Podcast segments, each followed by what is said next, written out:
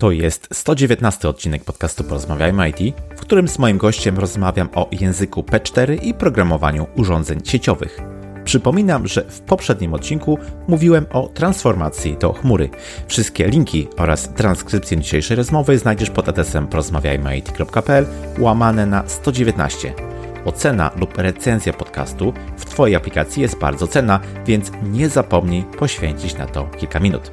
Partnerem dzisiejszego odcinka jest firma Motive, krakowska firma konsultingowa, która pomaga międzynarodowym firmom software'owym otwierać oddziały w Polsce. Motive współpracuje z firmami technologicznymi m.in. z USA, Kanady, UK czy Skandynawii. Na stronie Motive pod adresem motive.com/jobs, pisane przez motive.com/jobs, można znaleźć oferty pracy IT w nowych oddziałach firm zagranicznych. W ofertach firmy Motive zawsze znajdziesz informacje o wynagrodzeniu oraz o tym, jak będzie wyglądał proces rekrutacyjny. Motive jest autorem raportu Krakow IT Market Report 2021, najbardziej szczegółowego przeglądu rynku IT w Krakowie. Raport możesz pobrać bezpłatnie na stronie motive.com/IT report, motive.com/IT report, pisane razem. To nie wszystko. Do 30 czerwca 2021 roku w ramach programu rekomendacyjnego Refer a Friend Motive potraja kwotę za polecenie znajomego. Możesz zgarnąć nawet 7,5 tysiąca złotych i możesz polecić dowolną liczbę osób. Szczegóły akcji znajdziesz również na stronie motive.com/jobs, pisane motive.com/jobs. Pamiętaj, akcja trwa do 30 czerwca 2021 roku. Ja się nazywam Krzysztof Kępiński, a moją misją jest poszerzanie horyzontów ludzi z branży IT. Środkiem do tego jest m.in. ten właśnie podcast. Zostając patronem na platformie Patronite, możesz mi w tym pomóc już dziś. Wejdź na porozmawiajmyit.pl/wspieram i sprawdź szczegóły. Jednocześnie bardzo dziękuję moim obecnym patronom. A teraz życzę Ci już miłego słuchania. Odpalamy! Cześć, mój dzisiejszy gość to absolwent telekomunikacji na Politechnice Warszawskiej, wieloletni pracownik Orange Polska związany z sieciami SDN, podejściem DevOps, Cloud i Edge Computing, obecnie na stanowisku Senior Network Engineer w CodiLine, gdzie koordynuje pracami R&D, zarządza zespołami budującymi innowacyjne rozwiązania sieciowe w obszarze SDN, NFV i dzieli się swoją wiedzą. Moim waszym gościem jest Paweł Parol. Cześć Pawle, bardzo miło mi gościć w podcaście. Cześć, witam serdecznie. A z Pawłem będę dzisiaj rozmawiał o trochę egzotycznym, dosyć specyficznym języku programowania, jakim jest P4 i w ogólności o programowaniu urządzeń sieciowych. Pawle, chciałbym Cię zapytać, zresztą tak samo jak czynię ze wszystkimi swoimi gośćmi, czy słuchasz podcastów? Jeśli tak, to może masz jakieś audycje do zarekomendowania? No mówiąc szczerze, rzadko. Zdarzało mi się wprawdzie okazjonalnie, no ale raczej nie mam takiego zwyczaju. Natomiast ja bardzo chętnie na przykład oglądam przeróżne techniczne materiały na YouTubie, takie jak jakieś tech talki, webinaria czy nagrania z konferencji albo jakichś innych eventów. No także raczej tak to u mnie wygląda. Dobrze, no to przejdźmy już do tej części właściwej. Porozmawiajmy o języku P4. To jest język, który wywodzi się, czy właściwie nazwa, pochodzi z czterech literek P występujących w pełnej nazwie, czyli Programming Protocol Independent Packet Processors.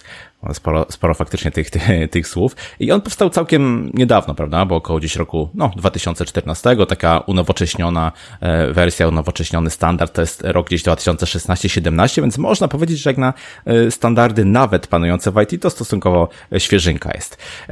Opowiedz proszę o tym, skąd się ten język wziął, kto go stworzył, jakim celom miał on pierwotnie służyć. Tak, to jest wciąż dość taka świeża technologia, można powiedzieć. Sama koncepcja języka została po raz pierwszy przedstawiona w publikacji z 2014 roku, której tytuł zresztą wymieniłeś. No ja nie podejmę próby przetłumaczenia może tego tytułu 1:1 na polski, bo to by mogło zabrzmieć trochę sztucznie. Natomiast mam nadzieję, że w trakcie naszej rozmowy uda mi się nieco rozjaśnić, o co tutaj w ogóle chodzi. Natomiast sama nazwa P4 to jest, tak jak sam powiedziałeś zresztą, skrót od pierwszych liter wyrazów w tytule tego artykułu. Jego autorami są przedstawiciele świata akademickiego z jednej strony oraz dużych firm technologicznych, głównie z Kalifornii. A mówię o tym dlatego, żeby zwrócić uwagę, że no to była dość ważna publikacja. Nie był to jakiś artykuł jeden z wielu, powiedzmy. Mhm. No i tak mówiąc niezwykle skrótowo, istotą tej pracy jest prezentacja pewnego użytecznego narzędzia, które pozwala na programowanie urządzeń sieciowych. No i tym narzędziem jest właśnie język P4. Powiedziałbyś szerzej na temat twórców, bo oczywiście to się tam trochę zmieniało, prawda, ponieważ mówiliśmy o tym unowocześnionym standardzie, pewnie wiele firm, powiedzmy, przyłożyło się do powstania języka P4, ale kogo wymieniałbyś jako no, takiego podstawowego twórcę, czy taki może zespół osób, firm, które się przełożyły najbardziej do powstania tego języka? No to były osoby ze środowiska uniwersyteckiego, głównie tu mam na myśli Uniwersytet Stanforda. Tam był taki zespół profesora Nika McCuna. On wcześniej zajmował się szeregiem projektów związanych właśnie ze SDN-ami. Między innymi jego doktorantem bodajże był taki pan, który nazywał się Martin Casado i on stworzył podwaliny pod taki protokół, który się nazywał OpenFlow. No a poza tym inne osoby z tak zwanego Big Techu.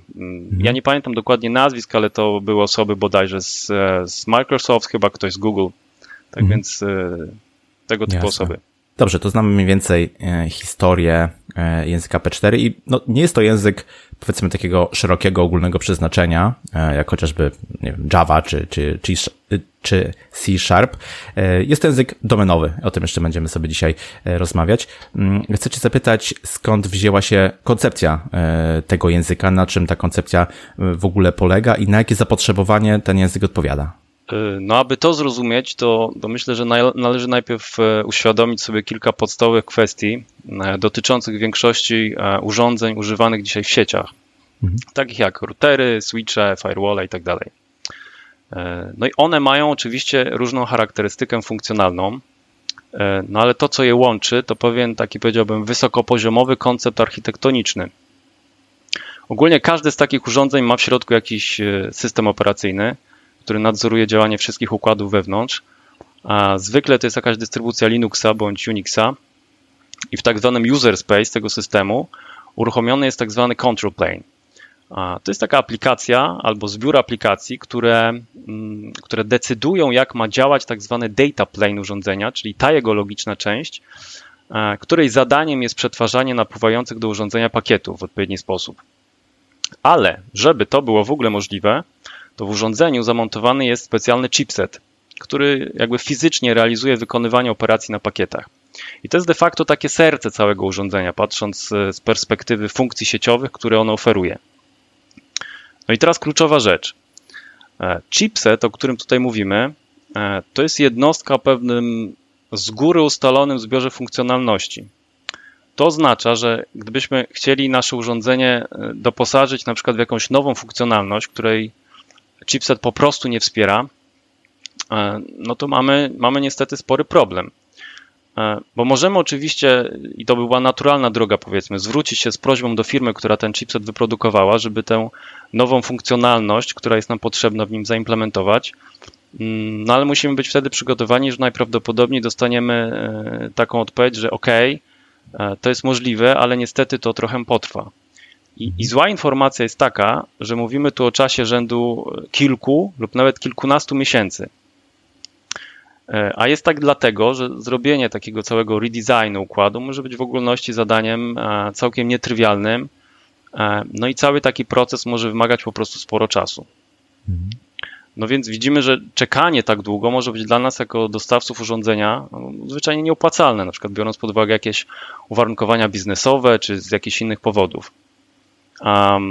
Tak więc w przypadku standardowego podejścia do budowy urządzeń sieciowych można w pewnym uproszczeniu powiedzieć, że jakby wszystko kręci się tak naprawdę wokół tego chipsetu, jego możliwości. I ten paradygmat nosi nazwę bottom-up, czyli od dołu do góry. On jakby pokazuje pewien logiczny kierunek budowy naszego urządzenia. Tymczasem w przypadku innych obszarów IT mamy do czynienia z zupełnie innym podejściem, które określa się mianem top-down, czyli z góry na dół. No a to z kolei polega na tym, że niejako arbitralnie określamy funkcjonalności jakiejś aplikacji już na samym starcie. Potem opisujemy ją za pomocą tak zwanego domenowego języka programowania. Następnie kompilujemy kod, no po czym jest on wykonywany przez tak zwany domenowy procesor. I teraz jakby o co chodzi z tą domenowością?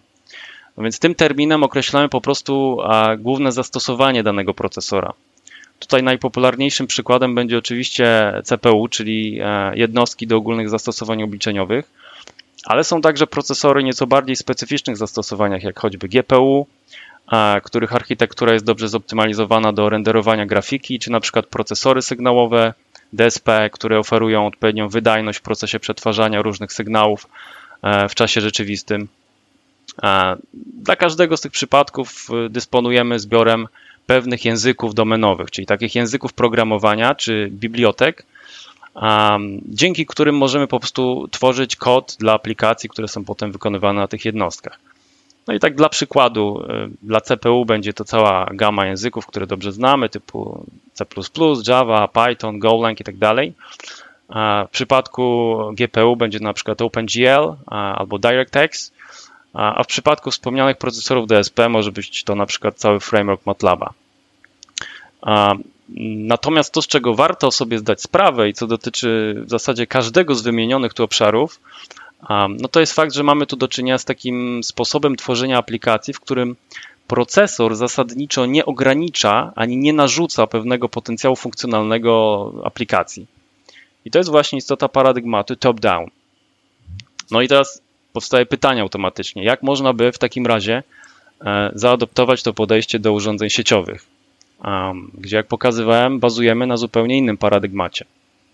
No, żeby to zrobić, to potrzebujemy dwóch rzeczy. Po pierwsze, musimy dysponować innymi chipsetami po prostu niż dotychczas. Te nowe chipy muszą być programowalne. No a po drugie, musimy dysponować jakimś frameworkiem, który pozwoli te chipy odpowiednio zaprogramować. No i tutaj wreszcie dochodzimy do języka P4, który właśnie do tego nam służy. Dobrze, to powiedzmy może nieco więcej na temat designu i architektury tego języka i na czym też polega właśnie to programowanie dataplanu, o którym powiedziałeś przy użyciu P4. Okej, no to zacznę może od tego, że aby w ogóle móc tego języka efektywnie używać, no to trzeba mieć pewne jednak wyobrażenie o tym, jak w ogóle działają sieci i jak wygląda pewien proces komunikacji między węzłami w sieciach. Tutaj takim podstawowym modelem odniesienia, czy też pewną abstrakcją, której powszechnie używa się do opisu tych kwestii, jest tak zwany model OSI. Jest taki model, który wyodrębnia w systemach sieciowych pewne warstwy. Jeżeli ktoś zna się trochę na sieciach, to jakby z pewnością myślę, że wie, o czym mówię i zna to pojęcie, ponieważ to jest w zasadzie wiedza podstawowa. No więc każda z tych warstw modelu OSI ma pewne swoje specyficzne znaczenie i specyficzne zadania, powiedziałbym, w ramach obsługi całego procesu komunikacji między dwoma węzłami w sieci. Teraz, żeby komunikacja ta na poszczególnych warstwach odbywała się efektywnie, dla każdej takiej warstwy określony jest zestaw tak zwanych protokołów, które służą do tego, żeby wymiana informacji właściwych dla danej warstwy odbywała się w sposób zestandaryzowany. No i tutaj wymienię może kilka nazw, które myślę, że każdemu słuchaczowi obiły się kiedyś o uszy. Nawet jeżeli ktoś nie zajmuje się sieciami na co dzień, to na pewno słyszał takie pojęcia jak choćby Ethernet, IP, TCP, UDP, DHCP i tak dalej. No to są właśnie przykłady popularnych protokołów komunikacyjnych. No i teraz pakiety, które przesyłane są w sieciach w postaci ciągu bitów de facto, mają swoją pewną strukturę, w której wyodrębnić można m.in. zestaw tak zwanych nagłówków. A każdy pojedynczy nagłówek to taki fragment tego ciągu bitów, który zawiera pewne charakterystyczne informacje dla danego protokołu. No i dla przykładu, pakiet może na przykład zawierać nagłówek ethernetowy, dalej nagłówek protokołu IP, nagłówek protokołu TCP i tak dalej.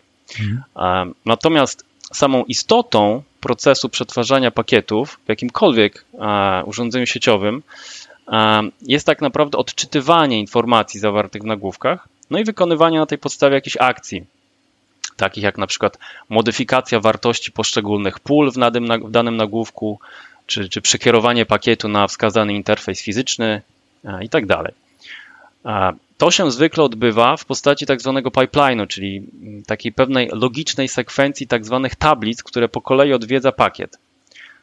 A każda taka tablica ma zwykle jakąś swoją charakterystyczną rolę, na przykład może się zajmować tylko nagłówkami określonego typu, czyli ma jasno zdefiniowane, jakie dokładnie pola w nagłówkach ma oglądać i jakie na tej podstawie decyzje podejmować.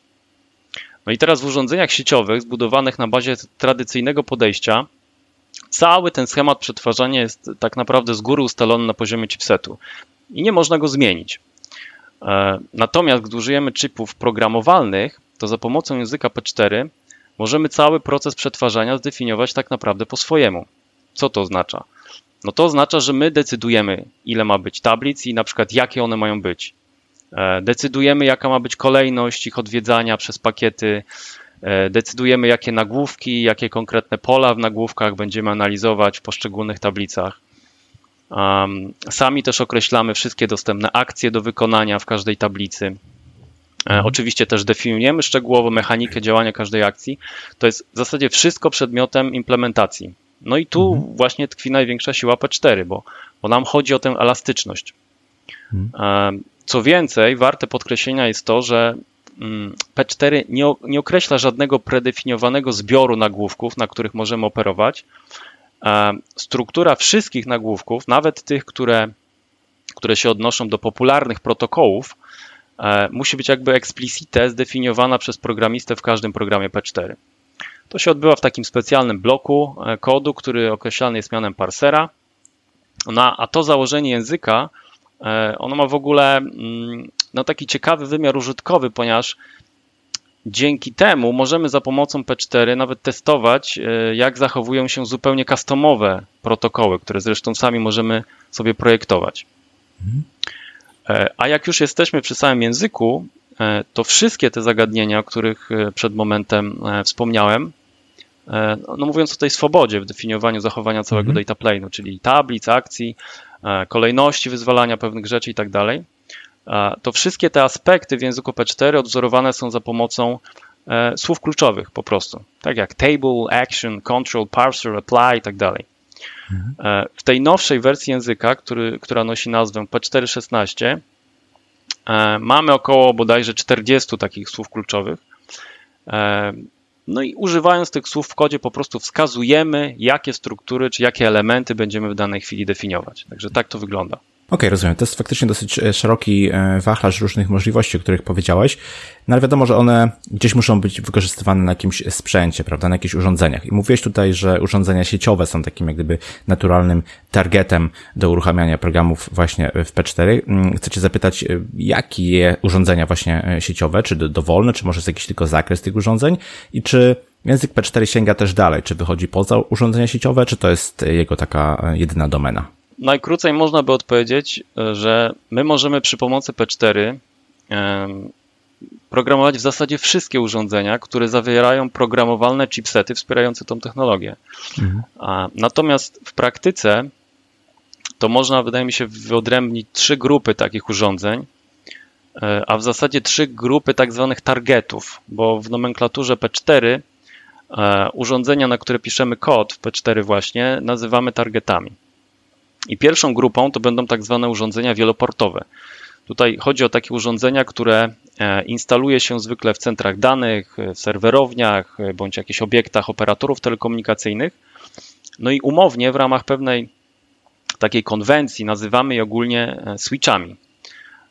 Przy czym należy tutaj zaznaczyć od razu, że ich funkcjonalność może być znacznie szersza niż tradycyjnych switch L2.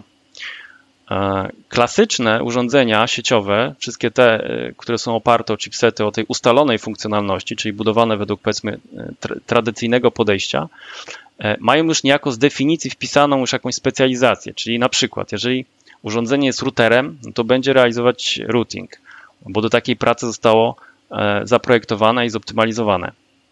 Jeżeli urządzenie jest switchem L2, no to będzie działać jako przełącznik. Jeżeli jest firewallem, to będzie robiło firewalling. No i tak dalej, możemy sobie wymieniać.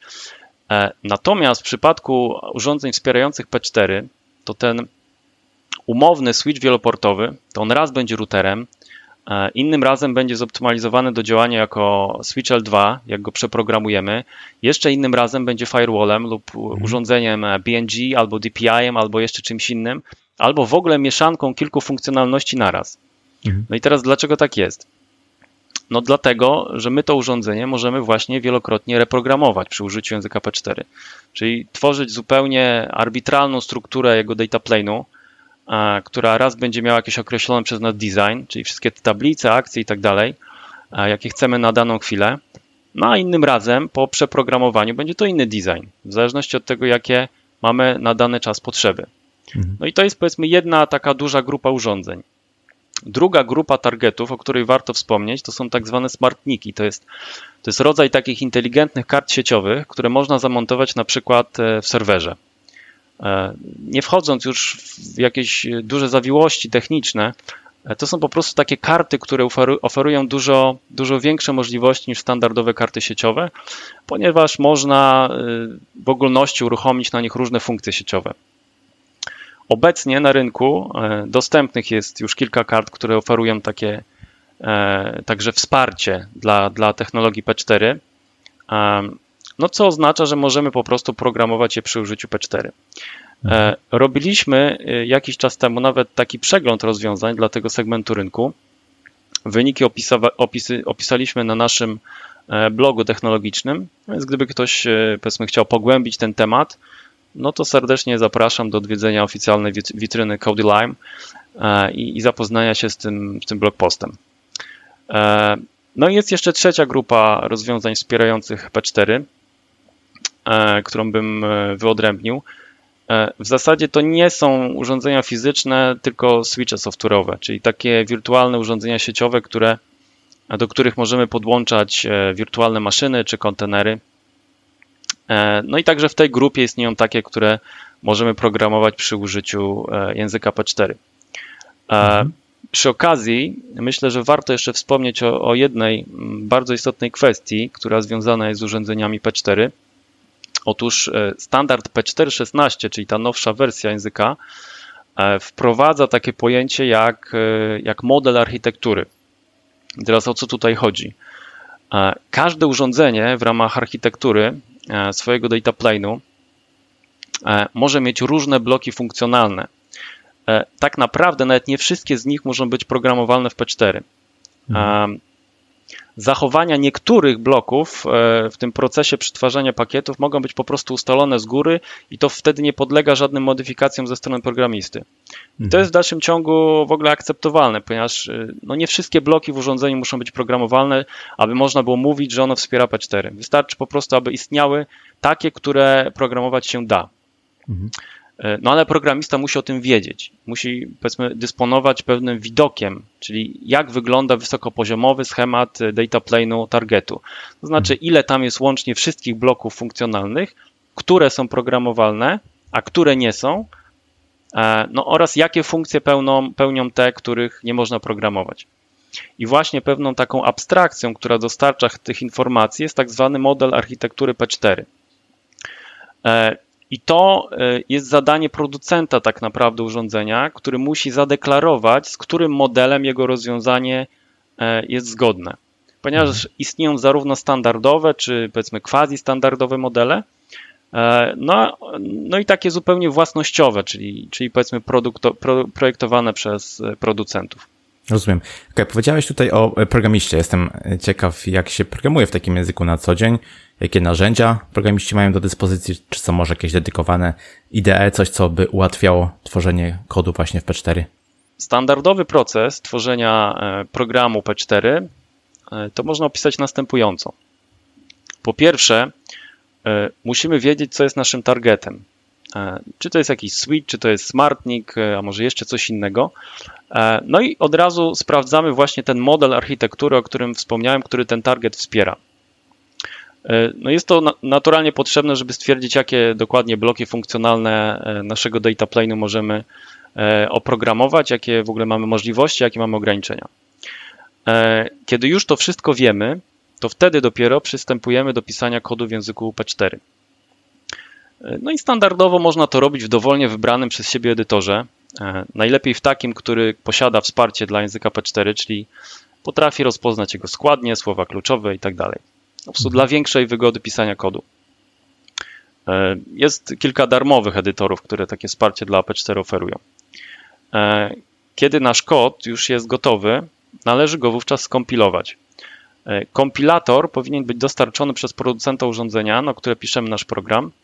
No i jeśli kompilacja zakończy się sukcesem, no to jej, że tak powiem, produkty należy wgrać na urządzenie docelowe. Ja tutaj używam liczby mnogiej, ponieważ w szczególności może to być więcej niż jeden plik. Na przykład jakiś plik binarny plus opcjonalnie dodatkowe pliki konfiguracyjne. No i ta sekwencja kroków, o której tutaj powiedziałem, jest, można powiedzieć, taką ogólną procedurą tworzenia programu w języku P4. Natomiast skoro zapytałeś o jakieś rozwiązania typu IDE, to z tego co wiem, niektórzy dostawcy urządzeń wspierających P4 rzeczywiście oferują taki software typu Studio, który zawiera dedykowany edytor, zintegrowany builder czy kompilator, czy też jakieś inne dodatkowe tule. W każdym razie, niezależnie od tego, jakich my narzędzi będziemy używać, nam chodzi tak naprawdę o to, aby po pierwsze napisać taki kod, który da się skompilować, no a po drugie, aby odpowiednie pliki wykonywalne osadzić na urządzeniu docelowym. I to w zasadzie tyle od strony formalnej. Natomiast czy nasz program działa zgodnie z naszym oczekiwaniem pod względem funkcjonalnym, no to już jest zupełnie inne pytanie. Tego się dowiadujemy w fazie testów. No właśnie, to przejdźmy może do testowania, no bo najczęściej jest tak w nowoczesnym software developmencie, że jeśli mówimy o programowaniu, to mówimy też o testowaniu tych naszych rozwiązań.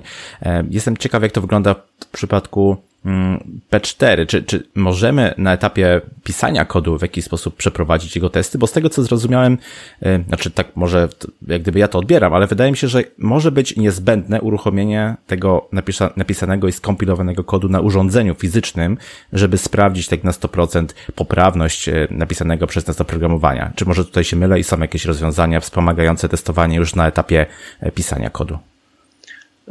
No tutaj odpowiedź brzmi, i to jest jedna z ulubionych odpowiedzi ludzi z IT, zresztą chyba nie tylko, to zależy. Znowu wraca kwestia tak zwanych modeli architektury, powiedziałbym, które wspierają urządzenia. Jest na przykład taki pseudostandardowy model, który nazywa się V1 model i jeśli jakieś fizyczne urządzenie sieciowe, na które piszemy nasz program w P4, wspiera ten model, to możemy sobie bardzo ułatwić wtedy fazę testowania. A dzieje się tak dlatego, że ten model jest wspierany przez takiego software'owego switcha, który się nazywa BMV2. To jest takie popularne bardzo rozwiązanie do budowania testowych setupów P4. I wtedy w praktyce możemy sobie zastosować takie podejście, że najpierw testujemy nasz program na tym software'owym switchu BMV2, a dopiero w fazie końcowej już na fizycznym urządzeniu. No ale to jest taki przypadek, powiedziałbym, specyficzny. Ogólnie nie zawsze jest to możliwe. W niektórych przypadkach może się okazać, że trzeba będzie testować od początku na fizycznym sprzęcie. No a sam proces testowania, no to sprowadza się do tego, że my musimy ocenić, jak zachowuje się zaprojektowany przez nas mechanizm przetwarzania pakietów tak naprawdę. Jak pamiętamy, mam nadzieję, składają się na niego przede wszystkim stworzone przez nas tablice i tak zwane akcje, które są w nich wyzwalane na rzecz tych trafiających do tych tablic pakietów. Tablice są na początku zupełnie puste, więc pierwsze, co musimy zrobić, to utworzyć w nich odpowiednie wpisy. Każdy taki wpis mówi nam, jaka konkretnie kombinacja wartości pól w nagłówkach pakietów nas interesuje, a ponadto którą ze zdefiniowanych przez nas operacji mamy na takim pakiecie zrealizować oraz z jakimi parametrami dokładnie. Czyli mówiąc obrazowo, musimy niejako zasilić te tablice odpowiednimi danymi, żeby one wiedziały, co dokładnie zrobić z konkretnymi już pakietami, kiedy one już do nich napłyną. I ten proces się nazywa tak zwaną populacją tablic danymi. Ona się może odbywać w różnoraki sposób. Możemy na przykład zrobić jakiś statyczny plik konfiguracyjny, który będzie za to odpowiadał, no albo możemy napisać zewnętrzny moduł software'owy, na przykład, który będzie dynamicznie dodawał bądź zmieniał wpisy w tablicach.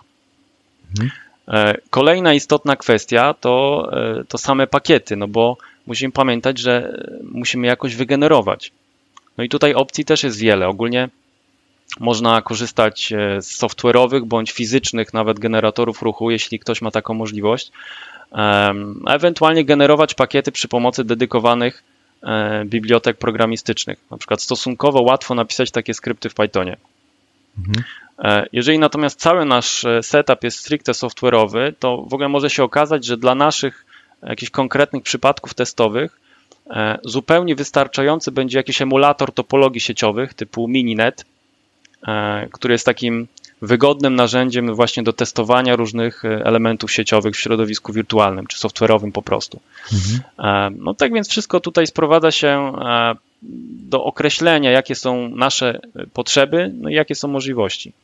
Mhm. Okej, rozumiem. Chciałbym Cię jeszcze dopytać trochę o zastosowania i cele właśnie używania P4, no bo tak wyobrażam sobie, że jeśli mamy te różne protokoły z modelu OSI, które przywołałeś, no to te protokoły są już jakoś tam ustalone, w sensie zasady panujące już można powiedzieć, że od nieraz dziesięcioleci tam funkcjonują, więc po co chcielibyśmy programowo w jakiś sposób w to jeszcze ingerować, skoro tak naprawdę moglibyśmy w krzemie, że tak powiem, zawrzeć na stałe tą implementację. Jak gdyby szersze pytanie do tego, do tej kwestii mogłoby właśnie polegać na zapytaniu, jakie są zastosowania, tak ogólnie można powiedzieć P4, czy to jest tylko research and development, czy może faktycznie jakieś takie produkcyjne rozwiązania są na szerszą skalę tworzone? Tak, zastosowania to w ogóle mogą być przeróżne. Takim pierwszym przykładem może być na przykład wykorzystanie P4 do optymalizacji działania sieci w data center. I tutaj mam na myśli tak zwany leaf-spine fabric. To jest taka specyficzna topologia, która składa się z dwóch grup switchy o pewnej krotności i rozpiętych między nimi połączeniach fizycznych. Jest to takie bardzo popularne rozwiązanie w dzisiejszych centrach danych. No i taki szkielet sieciowy można zbudować na przykład na bazie tradycyjnych urządzeń dostępnych na rynku, które mają z zasady jakiś zestaw dostępnych funkcjonalności. No a potem te funkcjonalności wykorzystujemy, aby zrealizować całą sieciową inżynierię ruchową w naszym data center, którą sobie wcześniej określiliśmy czy zaprojektowaliśmy. Mhm. A w wielu przypadkach może się okazać, że do obsługi wszystkich wzorców czy schematów ruchowych, które będą w praktyce występować w tym naszym data center, no potrzebne jest znacznie mniej albo trochę mniej funkcji niż oferują nam urządzenia sieciowe, które wcześniej kupiliśmy. Sporego wachlarza funkcji możemy w ogóle nie potrzebować, mimo że za to tak naprawdę zapłaciliśmy, trzeba o tym pamiętać. No i tutaj pojawia się opcja wykorzystania P4, no bo zamiast tego można użyć urządzeń z programowalnymi chipami, w których za pomocą języka P4 zaprojektujemy właśnie takie działanie data plane'u, które będzie dobrze zoptymalizowane do naszych bieżących potrzeb. No, przetwarzanie pakietów będzie wówczas oparte tylko na tych mechanizmach de facto, które są nam naprawdę potrzebne. Mhm. Ale to jest tylko jeden aspekt, bo spójrzmy na kolejny. Wyobraźmy sobie teraz, że z czasem w naszym data center będziemy obsługiwać jakieś nowe workloady o pewnej specyfice. Może się okazać, że aby to zrobić w wydajny sposób, no to będzie potrzebne pewne przedefiniowanie naszej dotychczasowej sieciowej inżynierii ruchowej. No i znowu, jeśli mamy urządzenia programowalne, to jesteśmy w stanie łatwo to zrobić i po raz kolejny stworzyć za pomocą P4 taki optymalny design data plane'u naszej sieci data centrowej. To jest jeden przykład potencjalnych zastosowań. Drugi przykład zastosowania związany jest z koncepcją NFV, czyli wirtualizacją funkcji sieciowych. To jest w ogóle obecnie jeden z bardzo ważnych trendów w sieciach. Gdyby ktoś słyszał o tym po raz pierwszy, to ja nadmienię tylko, że w NFV chodzi o przeniesienie funkcji sieciowych z dedykowanego hardware'u na uniwersalne serwery, jakie stosuje się w IT. Wtedy te funkcje nazywamy tak zwanymi VNF-ami, czyli wirtualnymi funkcjami sieciowymi. I paradygmat NFV jako taki to ma w ogóle bardzo dużo zalet i to nie ulega kwestii. Natomiast jest w dalszym ciągu cały szereg aspektów związanych z pewną efektywnością deploymentów opartych o tę koncepcję. Ja mam tutaj na myśli aspekty wydajnościowe przede wszystkim. Aby uzyskać zadowalający performance niektórych funkcji w pewnych konkretnych use case'ach, Jedną z metod, jaką się stosuje, jest tak zwany offloading, czyli przeniesienie niektórych jednostkowych funkcji z powrotem do hardware'u. I może to być przeniesienie całościowe lub częściowe. To drugie, można powiedzieć, takie hybrydowe podejście polega na wyodrębnieniu z oryginalnej funkcji takich dwóch oddzielnych części. Jedna część dalej jest realizowana jako funkcja wirtualna, natomiast ta druga, ta bardziej krytyczna ze względu na performance, jest wtedy wykonywana bezpośrednio na dedykowanym sieciowym hardware'ze. No i nie trudno zgadnąć, że niezależnie od przypadku, aby móc to robić skutecznie i elastycznie, no to potrzeba hardware'u programowalnego, takiego jak jakiś switch, który akurat mamy, czy smartnik, i wtedy możemy zrealizować na nich żądaną funkcjonalność, tworząc po prostu odpowiedni kod w P4. No łatwo będzie także taki hardware potem przeprogramować, gdyby się okazało, że z czasem zmieniła nam się architektura albo charakter naszego deploymentu i trzeba będzie za chwilę offloadować jakąś inną funkcję. Kolejny przykład obszaru, w którym P4 jest niezwykle użytecznym narzędziem, to jest tak zwana koncepcja INT. Ten skrót się rozwija jako In-Band Network Telemetry i tutaj chodzi o stworzenie takiego wewnętrznego, sieciowego systemu telemetrycznego działającego w jakimś konkretnym segmencie sieci, który będzie gromadził cały szereg metadanych o pakietach na etapie przetwarzania ich w poszczególnych węzłach sieci, jakby na całej ścieżce routingowej. I to są na przykład takie informacje jak opóźnienie, którego doznaje pakiet w danym węźle, zajętość tak zwanej kolejki, do której trafia w urządzeniu, obciążenie na łączu, z którego opuszcza urządzenie, no i tego typu informacje czy parametry. Taki system to może być notabene bardzo użyteczne narzędzie, które pozwala na uzyskanie, powiedziałbym, dużego wglądu w to, co się aktualnie dzieje w sieci, no ale jakby nie będziemy teraz o tym mówić. W każdym razie ten system można zrealizować na kilka sposobów. Jednym z nich jest na przykład enkapsulowanie tych wymienionych rodzajów metadanych w specjalne nagłówki, a następnie doklejenie ich w każdym pakiecie do jego nagłówków protokołowych i potem przesyłanie pakietu do kolejnego węzła, który zrobi to samo. No ale żeby to było możliwe, no to znowu trzeba odpowiednio zaprogramować urządzenia, bo standardowe urządzenia sieciowe tak nie działają, żeby uzyskać właśnie takie zachowanie, o jakie nam chodzi. No nie będzie wielkim zaskoczeniem pewnie, jak powiem, że świetnie nadaje się do tego właśnie P4. Domyślam się, tak. No więc ja podałem tylko kilka przykładów zastosowań. Ich może być znacznie więcej w ogóle. To jest, powiedziałbym, kwestia identyfikacji potrzeb z jednej strony, a z drugiej, powiedzmy, pewnej kreatywności.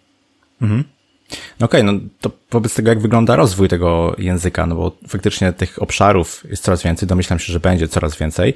Czy jest jakaś jedna instytucja, firma, organizacja, która stoi za rozwojem, czy też może jest to bardziej rozwój taki wychodzący od community, kto zarządza tym projektem, jakbyś tutaj kilka słów mógł powiedzieć? Tak, obecnie język jest rozwijany pod auspicjami Open Networking Foundation, w skrócie ONF.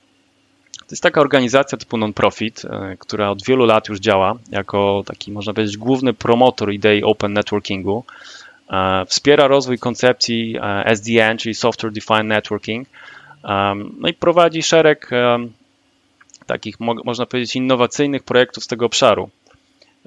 Są to inicjatywy, które naprawdę kreślą ciekawe koncepcje architektoniczne dla sieci oraz wytwarzają związane z nimi oprogramowanie, czy jakieś frameworki technologiczne wręcz. Tutaj przykładem może być na przykład kontroler SDN-owy ONOS, czy cała gama rozwiązań bazujących na tak zwanej koncepcji Open Cord. No są oczywiście projekty, w których wykorzystywana jest technologia P4 też, jak choćby Stratum czy Trellis. Więc to jest, powiedzmy, taka główna organizacja, która stoi za rozwojem języka. Ważnym źródłem z punktu widzenia samego języka jest również oficjalna witryna p4.org, na której znajdują się oficjalne specyfikacje i szereg innych interesujących materiałów. Jest również bardzo użyteczny zbiór repozytoriów na GitHubie o nazwie p4lang, który też jest publicznie dostępny. Natomiast community, z tego co mi wiadomo, aktualnie liczy ponad 100 organizacji bodajże, w tym głównie są to firmy technologiczne, a resztę stanowią uniwersytety. Jak byś ocenił popularność tego języka w branży sieciowej? Czy to jest taki standard, czy też może języki szerszego zastosowania C, Golang, Python jednak królują, a to jest taki, powiedziałbym, dodatek w wąskich zastosowaniach? W moim odczuciu w tej chwili nie można jeszcze mówić o powszechności ani masowej popularności. Ja myślę, że P4 dopiero ją zdobywa. W dalszym ciągu, to trzeba przyznać, jest stosunkowo mało urządzeń, które wspierają P4. Musimy pamiętać, że to jest jednak zupełna zmiana paradygmatu myślenia o dostarczaniu funkcji sieciowych. Do tej pory tworzonych było na świecie sporo setupów z wykorzystaniem P4 o charakterze, bym powiedział, głównie demonstracyjnym, czyli typu proof of concept, tak aby pokazać, że to rzeczywiście może działać. Natomiast z tego, co mi wiadomo, to ONF podejmuje obecnie wysiłki mające na celu zachęcenie różnych podmiotów, aby uruchamiać coraz więcej triali sieciowych, w których wykorzystywana jest technologia P4, tak aby testować ją już w środowisku, powiedzmy, zbliżonym do produkcyjnego, bądź nawet jakimś produkcyjnym w małej skali. Także zobaczymy, jak się tutaj rozwinie sytuacja. Ja rozumiem. Przedstawiając Cię, mówiłem, że że kierujesz pracami działu R&D w CodiLine. Czy zajmujecie tam się też właśnie takimi projektami związanymi z P4? Tak. W zeszłym roku chociażby zrealizowaliśmy w naszym R&D projekt, którego jednym z kluczowych założeń było właśnie użycie P4. Stworzyliśmy pewien setup, którego jednym z elementów sieciowych był smartnik. I zachowanie tego smartnika programowaliśmy właśnie przy pomocy języka P4. Ważnym aspektem też naszego rozwiązania była integracja tego smartnika z zewnętrznym kontrolerem SDN-owym, którym był wspomniany ONOS zresztą. My wybraliśmy ONOS-a, ponieważ chcieliśmy mieć sprawdzone narzędzie, dzięki któremu moglibyśmy sterować działaniem smartnika w naszym setupie już w fazie runtime, czyli w czasie rzeczywistym. Ponieważ integracja bezpośrednia z różnych powodów nie była możliwa, stworzyliśmy taki specjalny software'owy adapter, który to zrealizował. Jak wspomniałem, ONF bardzo dużo robi w obszarze P4, natomiast do tej pory wszystkie ich projekty dotyczyły głównie switchy wieloportowych. My natomiast, przynajmniej według mojej najlepszej wiedzy, zrealizowaliśmy jedną z pierwszych na świecie integracji smartnika wspierającego P4 z kontrolerem ONOS właśnie, o ile w ogóle nie pierwszą na tamten czas. Także była to dla nas na pewno duża satysfakcja. Nagraliśmy zresztą webinarium prezentujące to rozwiązanie. Jest ono publicznie dostępne na naszym kanale na YouTube, więc ja serdecznie zapraszam wszystkich zainteresowanych do zapoznania się z tym materiałem. Super, to wielkie gratulacje.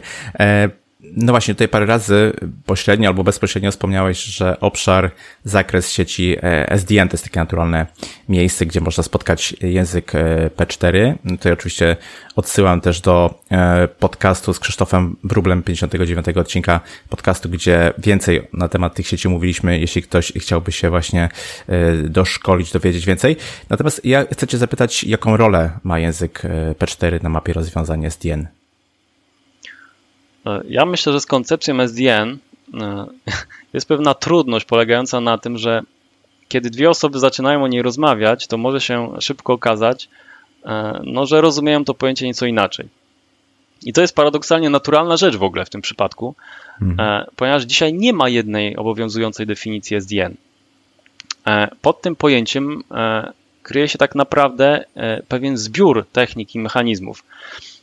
I żeby lepiej może zrozumieć, o czym w ogóle mówimy, zacznę od takiej próby wskazania trzech głównych obszarów w ramach SDN. Pierwsza grupa to jest tak zwany Open SDN, czyli pewien koncept zakładający, że w urządzeniu sieciowym dokonujemy wyraźnej separacji data plane'u oraz control plane'u, czyli jak pamiętamy tej logiki, która zachowaniem tego data plane'u steruje.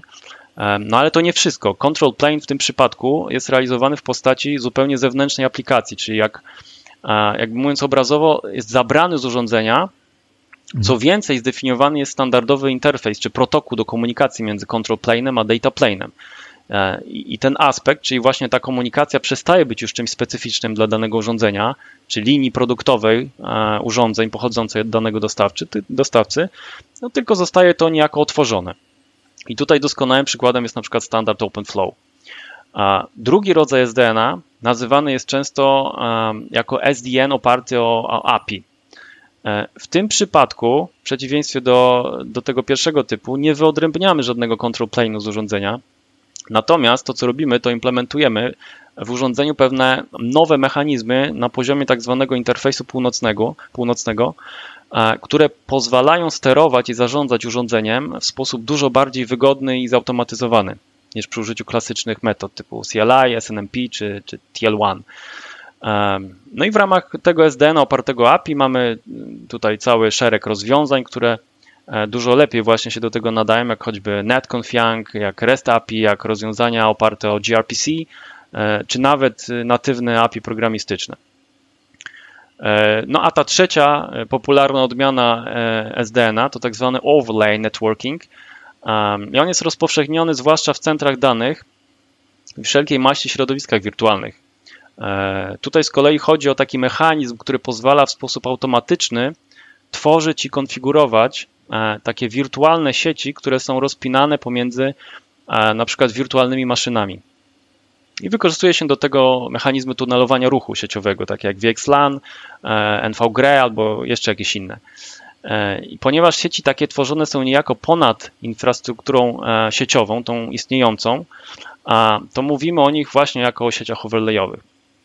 Więc teraz jakby zamykając ten krótki przegląd rozwiązań SDN-owych, można dość łatwo zauważyć, że mimo iż wszystkie one są nazywane SDN-ami, to mogą się różnić znacząco w kontekście swojej mechaniki działania, czy wręcz koncepcyjnie. No i teraz pytanie, gdzie zatem umiejscowić P4 w tym wszystkim? Na pewno najbliżej będzie do tego pierwszego typu SDN-ów, którego reprezentantem jest wspomniany OpenFlow.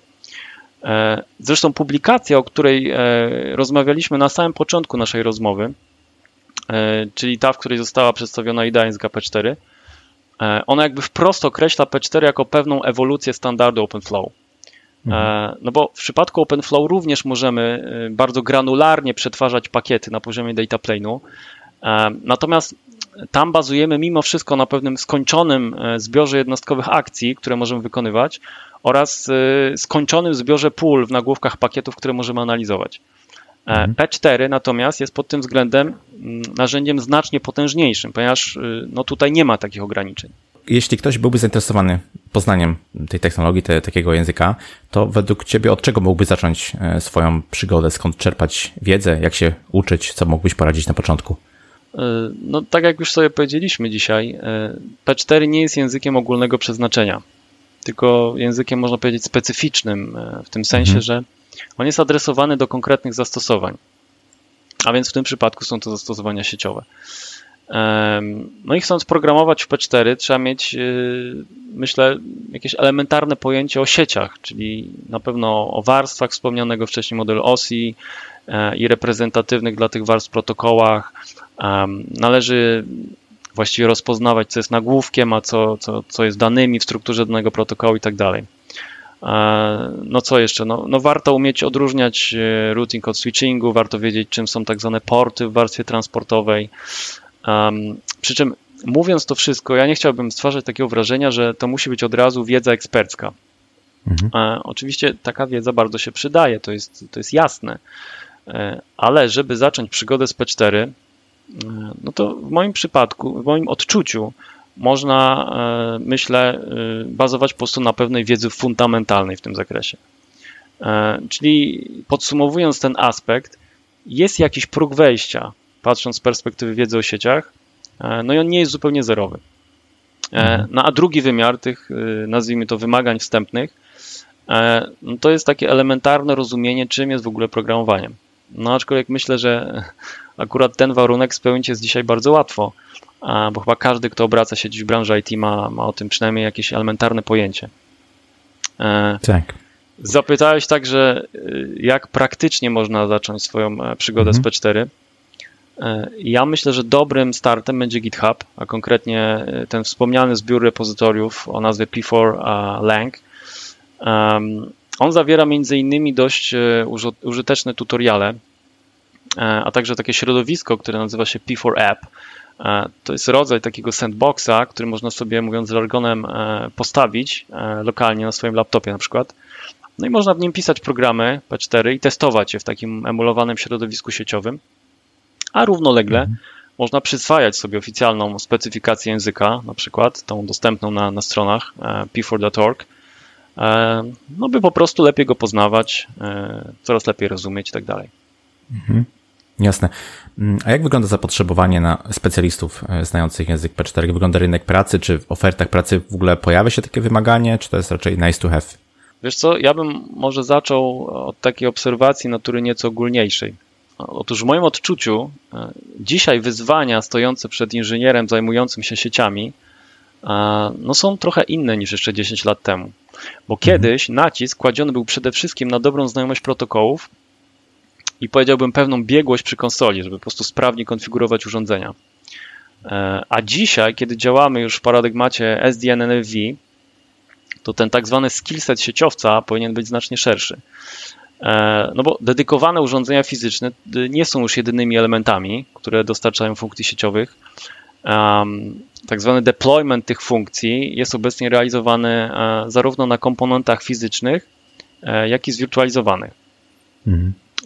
No wobec tego trzeba dobrze wiedzieć, jak działają takie technologie jak chociażby Docker, Kubernetes, OpenStack i tak dalej. No żeby móc te dwa światy jakoś ze sobą połączyć i swobodnie się w tym poruszać. No co więcej, należy również rozumieć i znać techniki z rodziny SDN. Na przykład przydaje się bardzo umiejętność pracy z różnymi kontrolerami i platformami SDN-owymi, znajomość tak zwanych softbandowych mechanizmów SDN-owych, takich jak OpenFlow, NetConf, towarzyszących im metod modelowania danych. Przydaje się umiejętność programowania w Pythonie, czy w GoLangu, albo w jakimś jeszcze innym języku. No a nawet praktyczne umiejętności w zakresie różnych technik DevOpsowych. Ja myślę, że osoby dysponujące taką wiedzą i umiejętnościami przy jednoczesnym posiadaniu tego jakby rdzennego backgroundu sieciowego są po prostu na rynku poszukiwane. I w tym kontekście znajomość P4 jest po prostu dodatkowym plusem. Tym bardziej, że według mojej wiedzy takich specjalistów jest wciąż dosyć mało. Być może w środowisku sieciowym sporo osób słyszało już o P4, ale przypuszczam, że wciąż niewielu jest takich, którzy dysponują pewnymi praktycznymi umiejętnościami na tym polu.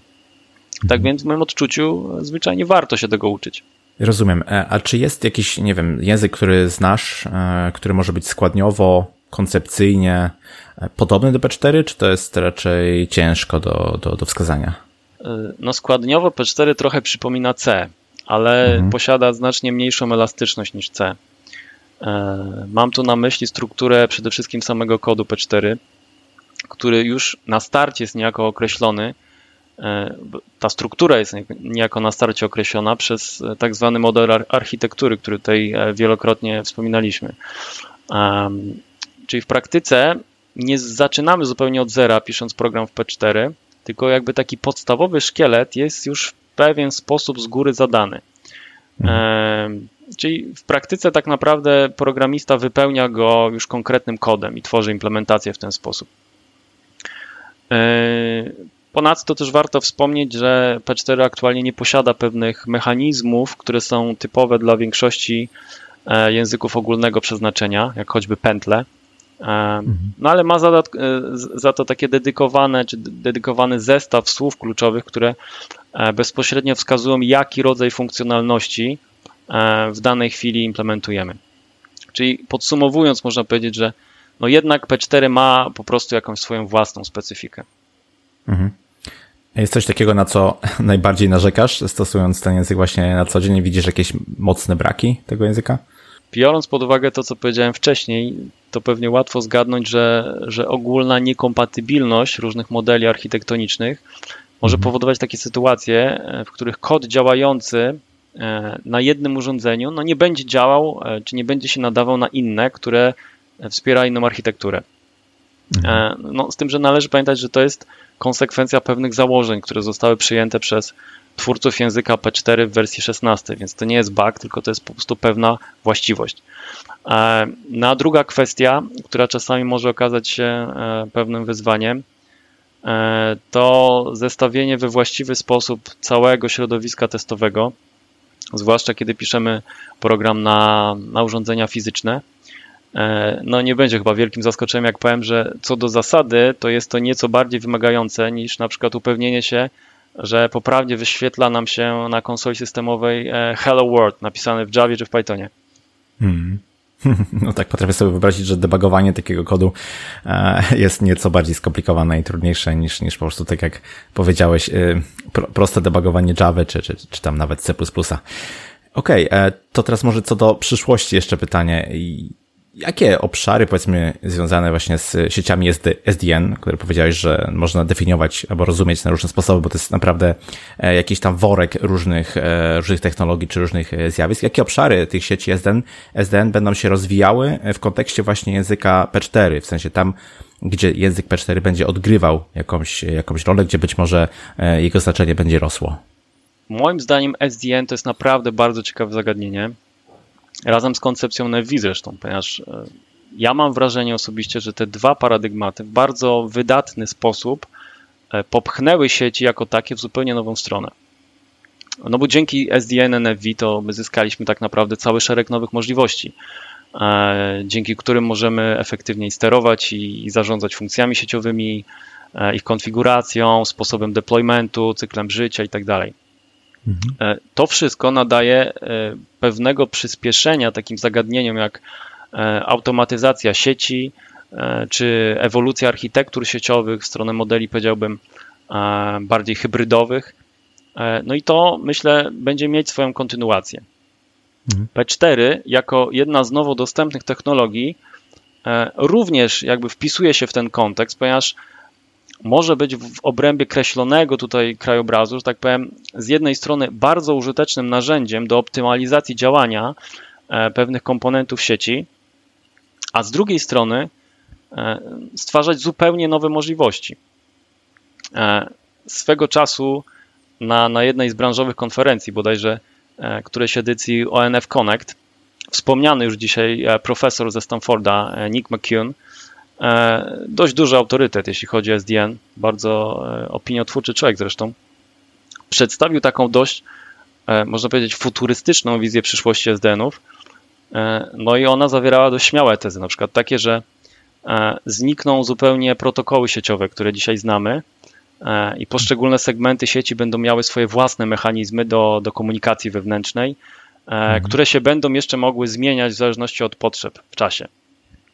Kolejną jego ideą było to, że poszczególne sieci miałyby samodzielnie monitorować swój stan w ramach ciągłego procesu i poprzez tak zwany mechanizm zamkniętej pętli samodzielnie dokonywać różnych modyfikacji, nawet samego kodu aplikacji, które sterują zachowaniem dataplane'u, gdyby się okazało, że zostały wykryte jakieś anomalie. A P4 miałby być w tym wszystkim jednym z kluczowych takich enablerów dla realizacji tego typu pomysłów. Dzisiaj nie ma co ukrywać, że to brzmi trochę egzotycznie, czy wręcz nieprawdopodobnie, biorąc pod uwagę stan, w jakim jesteśmy. No ale mówiąc szczerze, ja bym był ostrożny w takim zupełnym negowaniu czy wyśmiewaniu tych koncepcji, czy klasyfikacji ich jako zupełnie odrealnionych, ponieważ przyszłość często lubi zaskakiwać. Tak więc nie wiemy, jak będzie. Z drugiej strony nie można jeszcze zapominać o aspektach praktycznych i to też trzeba powiedzieć, bo niektóre technologie się stosunkowo łatwo adaptują, no a niektóre nie. I na to wpływ ma naprawdę wiele czynników, nie tylko stricte merytorycznych, czy wynikających z przewagi, czy zalet danej technologii jako takiej. Nie można, myślę, pomijać uwarunkowań innego rodzaju, na przykład jakichś biznesowych, operacyjnych i tak dalej. Też nie bez znaczenia jest fakt, że to jest może pewien truizm, ale no jednak jest tak i trzeba to powiedzieć, że małe kroki zawsze jest łatwiej wykonywać niż duże. Na przykład chcąc prześledzić adaptację różnych dotychczasowych technik z rodziny SDN, to można zauważyć, że chyba najłatwiej przyjął się tak zwany overlay networking, I gdyby ktoś chciał się zastanowić, dlaczego tak się stało, no to można poczynić kilka ciekawych obserwacji. Po pierwsze, ta technika znalazła zastosowanie przede wszystkim w data center, które ze wszystkich obszarów sieciowych ma obecnie największą dynamikę. Po drugie, wielkość rynku, a więc możliwość zysku jest olbrzymia, co naturalne jest. Po trzecie, overlay networking był dość dobrą odpowiedzią na problemy związane ze skalowalnością w tym środowisku. No a po czwarte, miał stosunkowo niski próg wejścia od strony technologicznej, ponieważ tu nie są stosowane jakieś wielce wyrafinowane mechanizmy. I wszystkie te aspekty przemawiały tak naprawdę na korzyść tego rozwiązania i najprawdopodobniej przyczyniły się do jego szybkiej, masowej adaptacji. Natomiast trzeba zdawać sobie sprawę, że to też nie jest tak, że te koncepcje, które wydają się być o wiele bardziej wymagające czy trudniejsze do zastosowania na dużą skalę, to one są z góry skazane na niepowodzenie. No, zwłaszcza jeżeli przynoszą dużą wartość i powiedzmy są przełomowe w jakichś aspektach. Jeśli zaś chodzi o P4, to nie ulega wątpliwości moim zdaniem, że to jest narzędzie bardzo potężne i bardzo obiecujące. Natomiast mi się wydaje, że aby ono się upowszechniło w tej czy innej formie, no to musi jednak minąć trochę czasu. Tak mi się wydaje. No cóż, zobaczymy jak będzie. Bardzo dobrze to podsumowałeś słowami, że przyszłość lubi nas zaskakiwać. Bardzo Ci dziękuję za dzisiejszą rozmowę, bardzo merytoryczną i taką rzeczową i konkretną. Sam się sporo dowiedziałem, stąd wielkie dzięki za ten poświęcony czas. I powiedz proszę na końcu, gdzie Cię można znaleźć w internecie, jak się z Tobą skontaktować. Po pierwsze ja również dziękuję, było mi niezwykle miło. Co do mnie, można znaleźć trochę materiału ze mną na YouTube. Gdyby ktoś na przykład był ciekaw, czym zajmowałem się przez ostatnie lata.